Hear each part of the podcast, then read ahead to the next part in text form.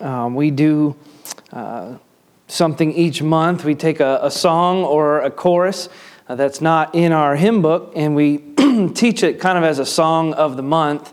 And uh, that song was our song of the month for December. Uh, acquaintance of mine that uh, had written that song and asked our uh, man that heads up our uh, music ministry if we could do that for our song of the month. And it has been it's always a joy as you go through the month. Everybody's uneasy when they first learn a song and people coming in at the wrong time and uh, singing the wrong thing and all sorts of different things. And so uh, as the month goes on everybody gets a little bit stronger and stronger. And we sang that uh, to finish our candlelight service that sunday evening before christmas and then uh, today was our last day as a church singing it. I was a little disappointed because uh, that's the day everybody's really singing that out once you're done uh, with that song for the month. And so I was glad to hear that uh, again this evening. And uh, our passage of scripture tonight, if you want to turn your Bible to John 11, is going to emphasize all of those things. Uh, it talked about that first verse here is God at last revealed in the person of a son, and that in fact he came to earth as a man, uh, not as a God to destroy, but as a Savior to save. And then here is God, our second Adam. He lived the life that we could not. And then here is God, our risen conqueror, that he did for us what we could not do for ourselves. And tonight, this passage is going to emphasize a little bit of each of those things and we'll be there in John chapter 11 in just a moment. Uh, the difficulty with preaching from this particular passage, or really the book of John right now for me, is uh, we have just, as a church, been walking through on Sunday mornings, uh, just been going through the book of John, really back uh, since August. And so it's difficult for me to speak from uh, the book of John uh, without feeling like I'm grabbing from every chapter there. Uh, just personally, I started in it about a year or so ago, and then uh, this summer was uh, traveling a good bit and was able to preach at some camps and uh, used the book of John to walk through those weeks of camp. And uh, in fact, we were in a camp last week of July and then in one in the first week of August. And then um, when we came back, my dad had had a, an incident with his back. He had not uh, had any back trouble in over 10 years, I believe it was, and just all of a sudden, his back went out to the place he couldn't get up and around. And so, uh, starting in August, I started all the preaching really at the church. And so, we just started walking through uh, the book of John and started at the beginning. We made our way through it. And uh, then uh, many of you asked and mentioned that you're praying. We're uh, thankful for that. My dad uh, did pass away unexpectedly in September. And we just sort of have kept going through the book of John, sort of through that um, just a, as a personal uh, testimony, the Lord uh, wrote His word for us, uh, but there's moments that you feel like He gave you something personally. And um, in those moments, uh, of course, in the, the heavy grief that comes with losing a loved one, uh, my dad and I were very close, had a very uh, strong, good relationship of no regrets or anything like that. And so, but the difficulty was trying to figure out what to preach in those moments? How do you serve a church and a people that is hurting uh, with the loss of a pastor who's also uh, your father? And so, dealing with some of that. And so, as I began to pray, and uh, the Lord really uh, just put the book of John in my heart and just to just keep going through. Then you don't have to decide what to preach. It's there the next week. You just go to the next place and the next place. And so uh, the Lord just sort of decides what you're going to be looking at each week. And so uh, it has been helpful and it has been healing uh, for us, for myself, for my family, and then for us as a church. And uh, I am thankful for this church as well. Uh, many of you wrote us cards when all that happened and contacted us, and we're grateful for that. Uh, you allowed Pastor Brown and his wife to come be there at the funeral, which was a tremendous comfort to myself and to Joy. I really feel like um, Joy was, as a wife, of course, from her family, but I feel like this church holds a special place in my heart because I feel in a way that you gifted her to me uh, after uh, whatever it was. We got married at 21, and I feel like for 20 or 21 years, you poured into her life. I guess she came when she was five, so a little less than that. And you poured into her life, and then God has allowed her uh, to be poured into my life. And so I'm, I'm most grateful for this church for that, uh, for my wife, and for what she is in my life. And so we praise the Lord for that. If you would look at John chapter number 11 this evening. Now, when you're speaking as a guest in a, in a, a church as a guest, uh, the two best things you could do number one is preach a, a message from somewhere in the book of Revelation. That always makes the pastor nervous. And if you can't do that, pick a passage with 40 to 60 verses in it. Uh, that also sometimes make a pastor nervous. And so I went with the latter this evening. Uh, the part of our story tonight is about 44 verses. Uh, we won't read through each and every one of those for time's sake, we won't read them through uh, initially here at the start. But I do want to look at uh, several of these. It's a very familiar story to us. So I do feel like we can cover uh, most of this passage together this evening and really try to gather what God is teaching us from it. To give you the context before we read verse 1, Jesus is nearing the end of his earthly ministry. In fact, the week after this is over and he heals Lazarus. He goes away for some time. And then, really, the next uh, action that he takes in his earthly ministry is he turns and he heads toward uh, Jerusalem. And there he has his triumphant entry and uh, he's anointed by Mary. And then we enter that Passion Week, that last and final moments of Christ's life. So he is nearing the end of his ministry. And it feels like this is sort of the penultimate miracle, uh, the pinnacle of his earthly ministry, and that he raises this man from death to life in this man Lazarus. And so, uh, as we're entering into this, he is just uh, worked and healed a blind man back in uh, chapters 8 and 9 and he's teaching and uh, he's walking through in chapter 10 he gets into teaching about the good shepherd and we'll see in a moment why i think that's significant that those two chapters uh, line up together. But after he finishes teaching he enters into this story that we have and we'll look in verse number 1 if you would and we'll begin reading there. It says now, now a certain man was sick named lazarus of Bethany, the town of Mary and her sister Martha. It was that Mary which anointed the Lord with ointment and wiped his feet with her hair, whose brother Lazarus was sick. Therefore his sisters sent unto him, saying, Lord, behold, he whom, excuse me, he whom thou lovest is sick. When Jesus heard that, he said, This sickness is not unto death, but for the glory of God, that the Son of God might be glorified thereby. Now, Jesus loved Martha and her sister and Lazarus. And when he had heard, therefore, that he was sick, he abode two days still in the same place where he was. And then after that saith he unto his disciples, Let us go into Judea again. Let's finish reading there for just a moment. We'll walk through most of the rest of the chapter as we go. Let's ask God to bless His word tonight. Lord, we praise you for your goodness, for your grace and your love. I thank you for this group of people that is here uh, this evening uh, that has just celebrated the birth of Christ here on this earth as a human. And we know that that birth did not just bring about salvation on its own, but that it led you to the life that you lived, to the miracles and the teaching that we now have in your word, and to the death that you died for us on the cross but we praise you uh, for the work that you did in raising Christ to life. Help us to learn from this story this evening in which you raised another man to new life. Help us to be comforted by it. Help us to find our uh, comfort in your words. Help us to love you. Help us to love what you're doing in our lives. And we pray this in your precious name. Amen.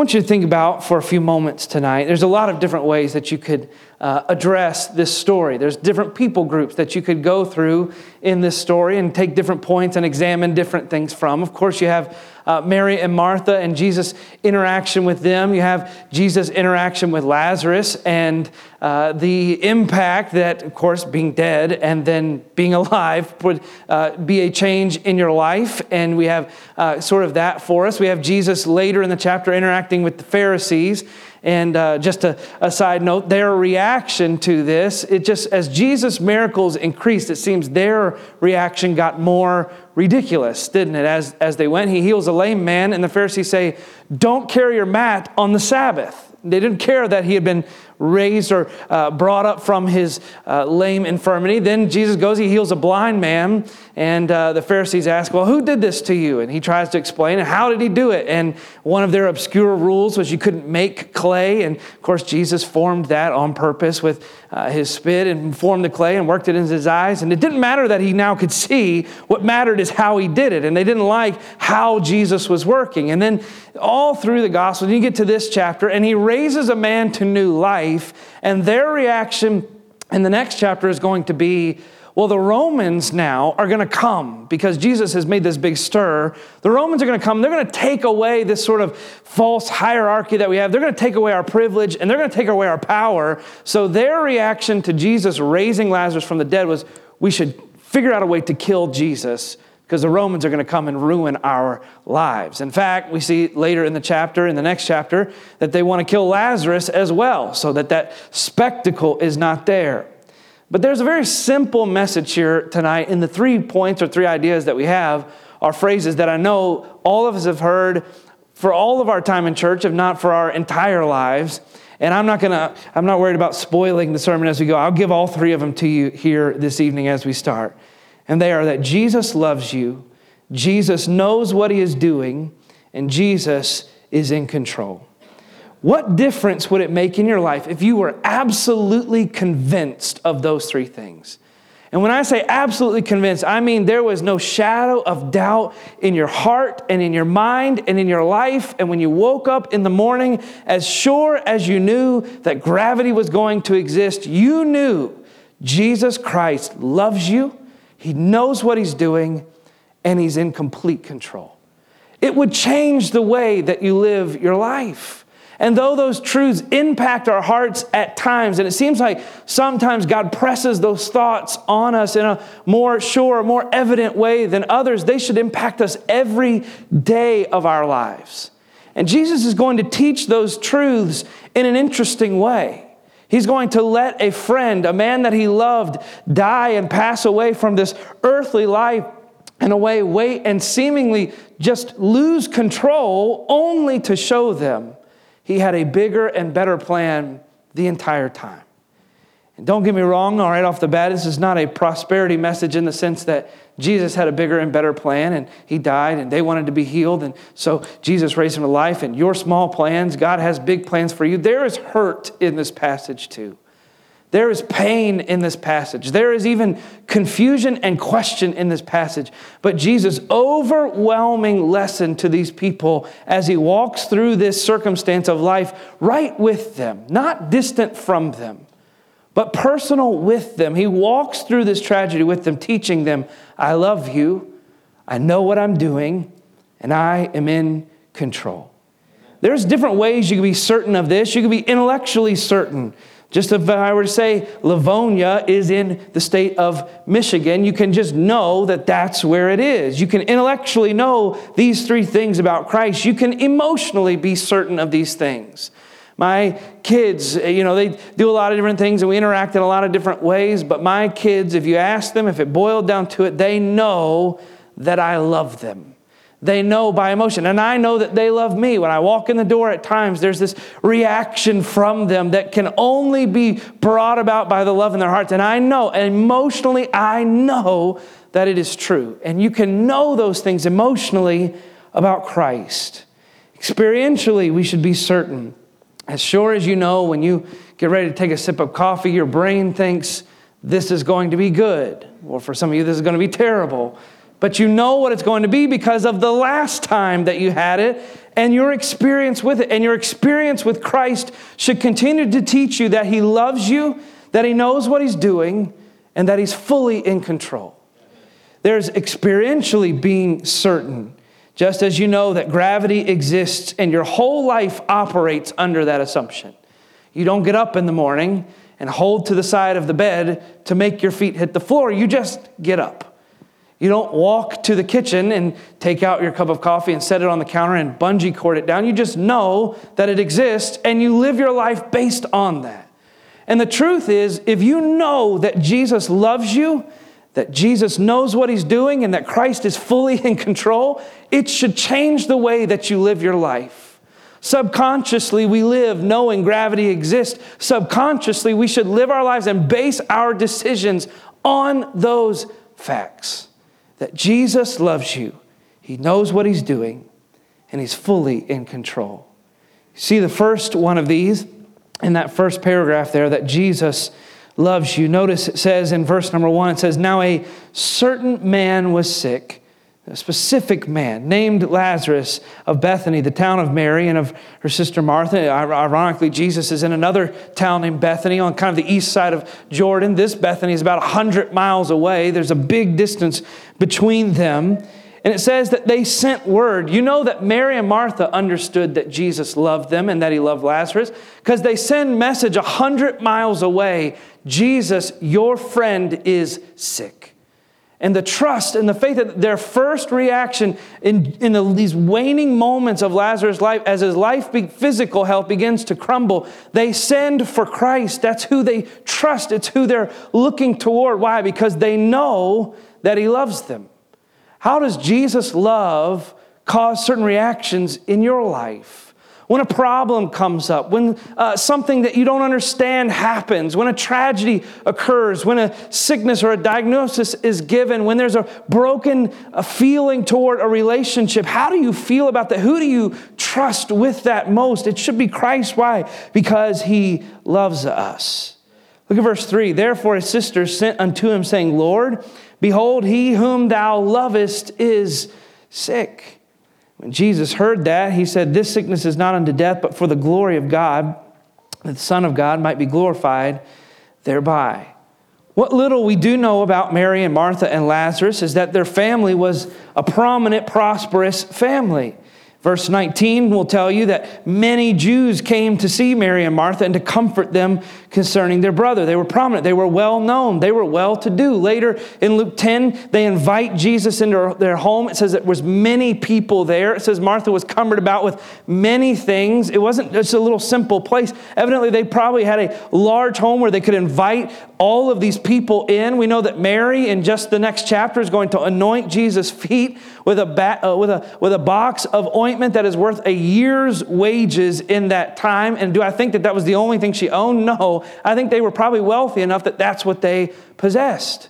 Jesus often seemed to base his ministry from their home. It was that they could sustain and help take care of him and his disciples. They were courteous. They loved him. They prepared meals for them. They provided for Jesus and for his disciples. And so we know that they were prominent. They had things. They were well known and they were even devoted to Christ in his ministry. You see them all throughout the end of his ministry. They just keep showing up.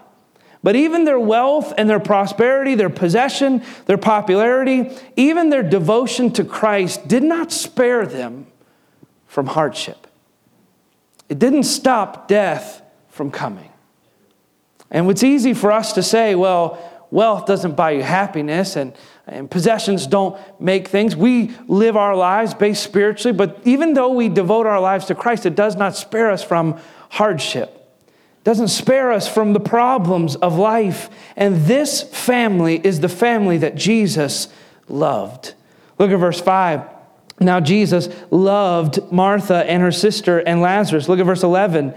These things said he, and after that he saith unto them, Our friend Lazarus sleepeth. Look at verse number 36. Even those around him saw this. Then, the Jew, then said the Jews, Behold, how he loved him. Jesus loved this family and he loved these people. But here's the great truth of this passage there was nothing exceptional about this family in the sense that Jesus loved them more than he loved anyone else in this room.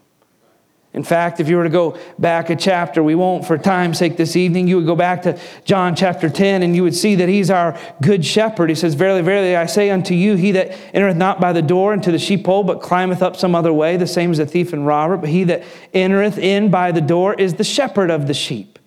He goes on, he says, A stranger will they not follow, but will flee from him, and they know not the voice of strangers. Verily, verily, I say unto you, I am the door of the sheep. Then he goes on, he says, I am the good shepherd in verse 11. The good shepherd giveth his life for the sheep. And then he goes on, he says, that the sheep know his voice and he knows them. How is Jesus our good shepherd? He knows us. We know him and have a relationship with him. He doesn't abandon us in the hardships of life, as he says in chapter 10, as the hireling would run when the wolves enter life. When the wolves enter your life, Jesus is there expressing to you, I love you, I'm fully in control, and I know what I am doing. And so Jesus enters these people's lives in the moment of tragedy again, knowing what he is going to do, but not unmoved by their grief. He loves them. This is the chapter that we see that Jesus wept because of his emotion for them. He loved them greatly. And here's the truth if you're a Christian tonight Jesus loves you. He is your good shepherd. Emotionally, experientially, intellectually, you can know that Jesus Christ loves you. And everything said of Mary and Martha and Lazarus can be said of you because Jesus loves you. It's a simple phrase. It's a song we sing, song our children know before they can probably form full sentences. They could sing the fact that Jesus loves them. But it is a fact that doesn't often sink into our minds. Because we often question Christ in a way, not in which we would question one that loves us, but question one that doesn't have our best interest at heart the way we would go to a town hall meeting and question the leaders of a city. Why are you doing this that way? Why don't we have this this way? Why are we budgeting that way? That's the way we often treat Christ, not as a mother or a father or as a tender good shepherd. Does the fact that Jesus loves you impact your life? Look at the second. Jesus not only loves us, but he knows what he is doing. Look, if you would, at verse number five and six. And I want us to get this tonight because God doesn't give us any word for some vain or useless thing. He gives us every word with a purpose. Look at verse five. Now, Jesus loved Martha and her sister and Lazarus when he had heard, therefore, that he was sick. I want you to stop for a moment. That word, therefore. If you go into the Greek, is the word oun in the Latin, it's ergo, which you may recognize we do this ergo because of this. Therefore it can be translated it's often translated in scripture as the word so. That's probably the word we're more familiar with. We don't say a whole lot of therefores probably in our everyday life. But read it that way. When G- and it's in the beginning of the sentence in the original language so read it that way. So when jesus had heard that he was sick he abode two days still in the same place where he was that therefore points us back to verse number five. Jesus loved them, therefore, he waited. And that doesn't seem to make sense, right? It seems like it should say, Jesus loved them, so therefore he grabbed his things and ran to Bethany. Jesus loved them, so he healed them from a hundred miles away. Jesus loved them, so he worked in Lazarus' life in an unspeakable way and gave them great joy. But it doesn't say that he loved them, so he waited. Therefore, he held back his action of love toward them. Therefore, he held back the thing that they were longing for or requesting, the thing that they deeply wanted. And Mary and Martha were not asking for a bad thing. They were asking for a very good thing. They wanted their brother not to be sick, but to be well, not to die, but to live. Good requests. So it wasn't that they asked Jesus for the wrong thing, they asked Jesus for the exact thing that they knew in their heart they wanted to ask for. There's nothing wrong with them asking Jesus for that. And because he loved them, he waited. He did not give them exactly what they wanted, exactly when they wanted it. Why is that so important? Because often we look at our lives and we miss the greater goal of God's love. We often seem to base love on how it is shown or displayed to us. Sometimes I base whether somebody really loves me on how they react to me. If you have children, you may have experienced this before, and I'm sure that they don't mean it in a, a deep, hateful sense, but can I have ice cream? No. Well, you don't love me.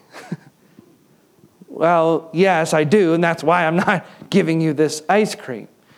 Can I do this? No. Well, you don't love me. And often we live our lives with God the same way. As a little child with a complete misunderstanding of how things are working, missing the greater purpose. Sometimes my kids don't understand why I say do this this way or go here this way. You can't have these things. And they miss the greater purpose of the display. Is it not based in love when I do that? No, it is based in great love. You parents know that there is a love towards children that they cannot even fathom at this point in their lives, and you would do anything and you would also withhold anything if it means that it's a display and it works the greater purpose and is rooted in your love for them. What was Jesus' greater purpose for them? Notice in verse number four, when Jesus heard that, he said, This sickness is not unto death but for the glory of God, that the Son of God might be glorified thereby. Jesus recognized that in their moment, the greater good in their lives was not seeing Lazarus healed immediately from his sickness. The greater good was seeing God's glory displayed in a magnificent way. The greater good was a closer relationship with Him as they would follow Him. The greater good was God's glory, God's way. And often we may think in our lives, how deep is God's love? And we may think that God sometimes loves us more than others, or if we do right, maybe He loves us more than when we do wrong. But it is not that way. He loves us fully, but He is completely fixed on the glory of God as His goal and purpose in this world and in this universe. And that's where we often get confused because we say, Where is God's love displayed? I don't have what I want when I want it and when I need it. And we don't often ask for bad things. We may ask for health. We may ask for healing. We may ask for a relationship to be mended. We may ask for clarity on a decision in life. We're asking for good things, but it doesn't seem that God is pouring His love out on us because we don't have what we need, when in reality, what God is doing in withholding those things and waiting for a moment is getting our eyes fixed not on what we're asking for, but on God and in His glory and His greater purpose purpose in this world. Do you think that Lazarus would have lived a little differently being healed, healed from a sickness compared to being raised from the dead? It doesn't always work that way, though, does it? It's easy to stand back from their point of view and say, yes, Jesus waited, and then eventually he healed him, and Lazarus was raised from the dead, and all ended well. But we know that the truth doesn't always work out that way. He doesn't always heal, He doesn't raise from the physical death of this earth. There was moments when my dad passed away and things just seemed uh, surreal. In the first few moments, of course, as I'm there with him, you're just looking at him thinking if he could just start back up. Just be there. You've looked over a loved one in a casket and thought, man, if God could just do some miraculous thing. But He does, but maybe not in the way that we'd like Him to. Maybe not in the way that we asked Him to. But I'll be honest, I have a deeper relationship with my Heavenly Father than I ever did when my earthly father was on this earth. And I'm not saying that that's the full purpose, or that's why God worked the way that He did, but that is why and how God is using that in my life. Because God has said, I love you, and I still know what I'm doing. And you can follow me, and you can be close to me, and you can fix your eyes on me. And though what you want is not what you will get, what you need is what I will give. And Christ works deeply in our lives. It may not be what lends to an immediate sense of well being. It may not be what gives us our immediate happiness, but the whole point is that the Son of God, here in this passage, may demonstrate his power over death and show not just his love, but that he knows what is best and that he knows what he is doing. Here is wise love. You say, How is this love for Jesus to say, I'm going to wait and I'm going to get the glory? Because Jesus knows that you will, in the long run, Mary, Martha, Lazarus, James, Parkview Baptist Church, you will be more helped to see the power of God than to be spared from your pain. You'll be more helped to see the power of God than to be spared from your pain. In verse 42, skip there for just a moment. We'll spoil the end of the story. We know that Lazarus is raised from the dead, and Jesus is going to give us the exact purpose as to why he's working the way that he is. Verse 42 And I knew that thou hearest me always, he's praying, but because of the people which stand by, I said it, that they may believe that thou hast sent me. He is working for their faith. He's working the way that he is so their relationship with him would grow. And sometimes what we pray for in life may not be what God gives us. But when you say, well, what about the verse that all things work together for good to them that love God, to them that are called? What about that verse that all things work together for good? It doesn't say that it works together for my mindset of what is good. What is good in this world? God only is good. And all things working together for good does not mean that everything's just going to work out. I'm going to have peace and eventually the pain's going to go away and all this is going to be taken care of. Working together for good means it works me toward my God. And Jesus says, I love you. I know what is best, and I'm going to pull and push and prod you, and I'm going to work in this circumstance so that you will see the glory of God. Let's look at the final thing this evening, because these are good things. These are important things that God loves us, that God knows what He is doing. But neither one of those matter if the third one's not true. He's fully in control.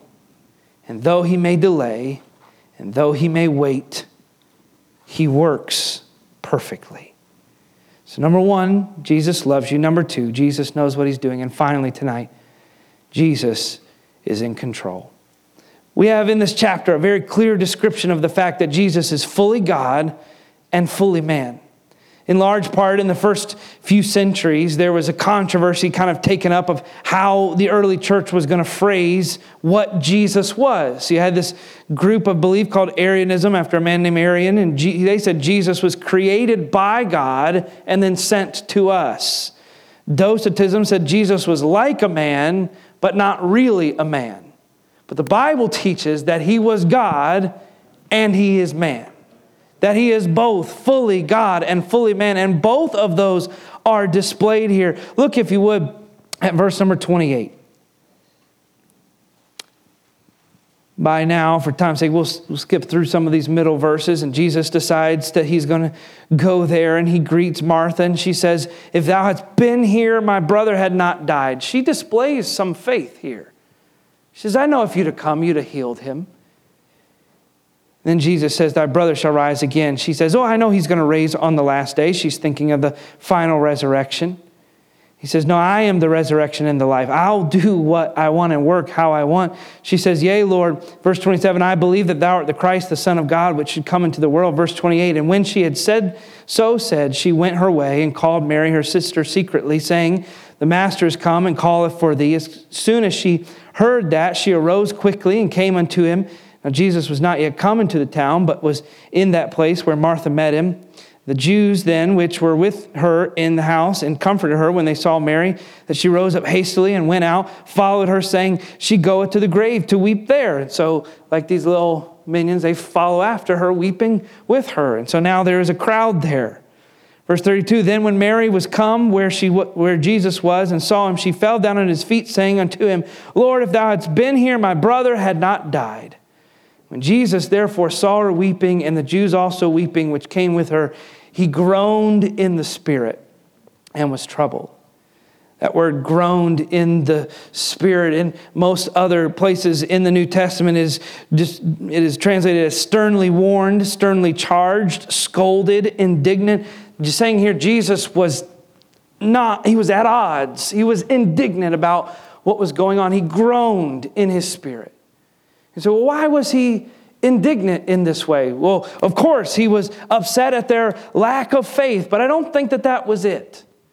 I don't think that Jesus looked at Martha, who says, Jesus, I'm glad you're here. I know if you'd come, you'd have healed him. But we trust you. My brother's going to raise in the last day. Mary comes out. Jesus, I know if you'd have been here, you would have worked in this way and you would have healed his life. And I don't think he then looks at them and says, Oh, you silly people of unbelief. Though he did get frustrated with unbelief at times, I don't feel that this is one of them. We'll say, well, he is frustrated because he is sad. But Jesus knows that in just a moment he's going to raise this man from the dead. And it's not just that he missed Lazarus or he was sad of his death, because Lazarus is going to come back in just a moment. Why is it that he's so upset? He's proving that he is a man. He is not unaffected by human suffering. He is, not, he is agitated by death. You could say he is devastated by death. Death has reduced him to this point. In fact, in verse 35, it's going to tell us that Jesus wept. He of all people, as the God that created all things in his word through the Son, understands that this is not the way that things are supposed to be.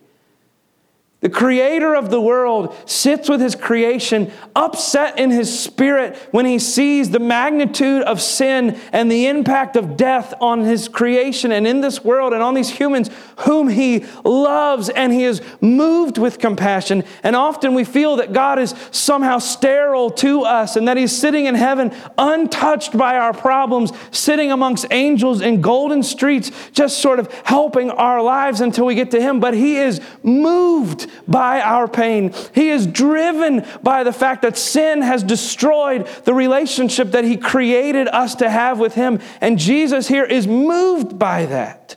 He groans in His spirit. One writer beautifully states, he says, Christ did not approach the sepulchre as an idle spectator, but as a champion who prepared for a contest. Therefore, we need not wonder that he again groans in his spirit at the violent, violent tyranny of death which he had come to conquer when it was placed before his very eyes. We do not mourn as those who have no hope, but as Christians, we know that we do mourn. But I want you to know tonight that Jesus did not just come as a sympathizer. He did not just come to cry on these people's shoulders. He did not just come to share in their weeping. He came as a sympathetic high priest, one who would weep but one who could also work. One who could bear sorrow, but one who could change that sorrow. One who could feel grief, but one who could conquer that grief as well. One who could share in the pains of life, but then change them for eternal good. And I want you to know tonight that no matter what your year has beheld or brought into your life, and no matter what the next year will bring, Jesus loves you. Jesus knows what he's doing. But more than both of those, Jesus is in control. He conquers death. He forgives and covers sin through the forgiveness of the sacrifice that he gave on a cross. I want to finish with this tonight and we'll be done. I want you to look carefully at verse Number 43. Jesus is going to display his power over death. He says, Yes, I love you. I know what I'm doing. And watch, I can control. When, when he thus had spoken, he cried with a loud voice, Lazarus, come forth. And I love how John states it. And he that was dead came forth. If you're a parent tonight, you know that that's a big statement. Because it's not often I say, kids, come here that you could finish that phrase with, and they came. All at once, no questioning. They just came. Jesus shows his power. He commands this dead flesh body that had been rotting for four days at this point to come forth, and he does. Notice, John gives us something specific, though. Bound hand and foot with grave clothes, and his face was bound about with a napkin. And Jesus saith unto them, Loose him and let him go. And that's a great display of Christ's power. But I think that there's a reason John gives us those details. Look, if you would, at chapter 19, and we'll be finished in just a moment. Look at chapter 19, look at verse number 40. Remember, it's the same author giving us details. He's writing the story. He's not writing this like a journal as it happens. He's writing this years as it happened, more as you would tell a full tale, knowing what you're getting to at the end. Look if you would at chapter 19, look at verse number 40. John tells us, then they took, then took they the body of Jesus and wound it in linen clothes with, with the spices, as the manner of the Jews is to bury. So John tells us, just like all Jews, Jesus was bound. He had the napkin tied around his face, just as a normal burial. Then look down just a few verses in chapter 20 and verse number 5. When his disciples find his empty tomb, John gives us the details once more. And he, stooping down and looking in, saw the linen clothes lying, yet went he not in. Then cometh Simon Peter following him and went into the sepulchre and seeth the linen clothes lie and the napkin that was about his head, not lying with the linen clothes, but wrapped together in a place by itself. And it says, if Jesus, John's giving us this message, Jesus didn't need any help. Lazarus came out and Jesus said, Let him loose. Somebody untie that man. Take the napkin off his face. Let him see the light from the darkness of the tomb. But when Jesus died and when Jesus raised from the dead, John's not giving us the laundry practices of Jesus here. He's giving us a detail to his power that he was not raised from the dead as Lazarus, that he raised himself because he is in full control. And no one needed to untie him. No one needed to unbind him. No one needed to take the napkin off of his face. And in fact, it says Jesus set that napkin together and placed it aside, saying, Hey, John, I need no help. I am totally in control. And the message tonight for our year that we have finished, no matter how painful or hard or good it may have been, is that Jesus loves you he knows what he's doing. And as he proved through the cross, he is fully in control. And as we start this new year, no matter what you face, no matter how many times you fail, no matter how many times we sin, no matter how much trouble we get into, no matter the pain that we suffer, no matter what unexpected thing comes our way, no matter the questions that we ask, these three truths will affect or can affect the way we live our lives because Jesus loves us. He knows what he's doing. And praise God, he is fully in control. Let's bow our heads together and thank him for that this evening.